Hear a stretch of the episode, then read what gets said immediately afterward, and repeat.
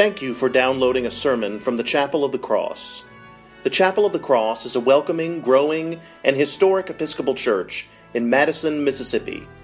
I hope you will join us on Sundays for worship at 7:30 a.m., 8:45 a.m., 11 a.m., or 5 p.m., with Sunday school for all ages at 10 a.m.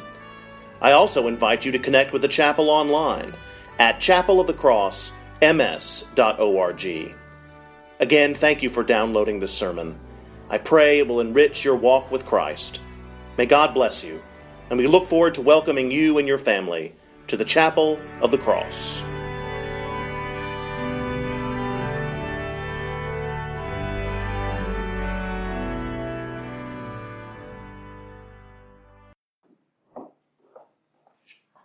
Holy and loving God, write a message on our hearts. Bless us, direct us, and send us out living letters of the Word. Amen. Please be seated. My daddy did not like violence. When I was a boy and whenever I was watching television or a movie and something violent occurred or was about to occur, my father would shout frantically, bad boys! And the expectation was that I would immediately slap my hands to my face, covering my eyes. And while I was young, there was no way, no how those bad boys would get through the iron grip on my face. But I must confess that as I grew older, some gaps between the fingers grew larger and larger forbidden fruit, I guess. Today is the first Sunday of the season of Advent, a season of watching and waiting, a season of darkness and light, a season of anticipating the arrival of the Emmanuel, God with us. But while the secular world is already in the full throes of the holiday season, I would like to talk for a moment this morning about something that is not as obviously seasonal, but very adventy. I am not sure if that's a word, but it is now. And that is darkness.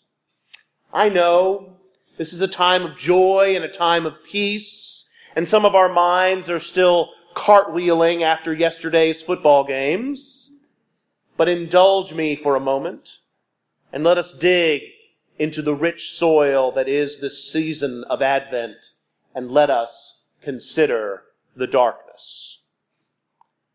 And one way of many to consider the darkness is to meditate on violence. We can open our eyes to the violence and darkness that is around us. There is physical violence in our streets and in our homes, from West Jackson to the West Bank. There is psychological violence, from emotional abuse and neglect to the images portrayed in our media of what is attractive and acceptable and what is not. There is environmental violence from what we put in our bodies and dump in our fields and expel in our air and spill into our water. And there is spiritual violence from those who pervert religion for their own political or ego driven ends and to those in leadership who abuse the trust of the faithful. Violence of all types shapes our broken world, and we are called to acknowledge it, to face it, and yes, even to own up to it when appropriate.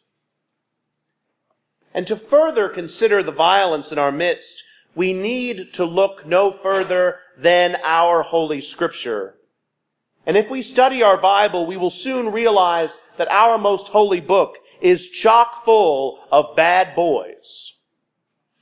From the book of Joshua, they devoted to destruction by the edge of the sword all in the city, both men and women, young and old, oxen, sheep, and donkeys. From Psalm 7, Save me from all my pursuers and deliver me, or like a lion they will tear me apart they will drag me away with no one to rescue. Or from the book of Hosea, I will make her like a wilderness and turn her into a parched land and kill her with thirst. sounds fun. Now, violence is not always equated with darkness.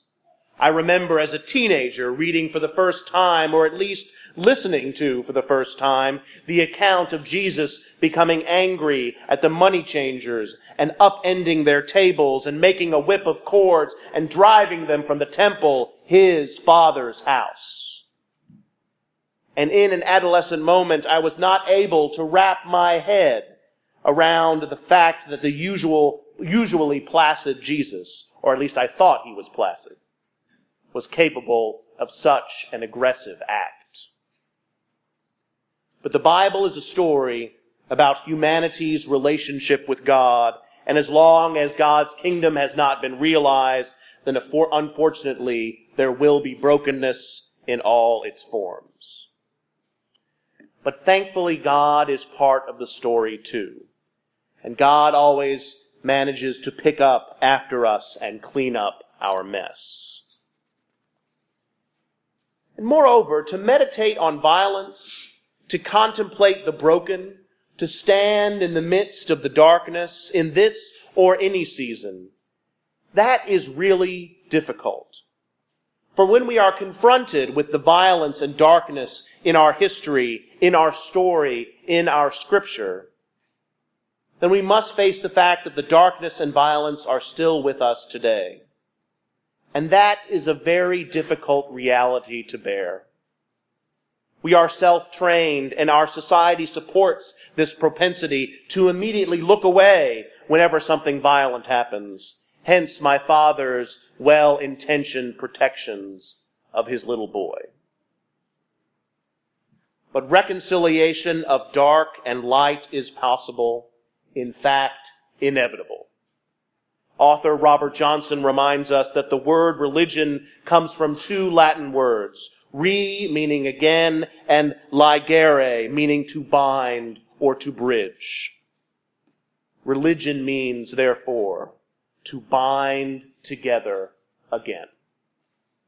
So here, in this season, we can begin again the reconciling process because despite the violence and darkness in our world, there is light.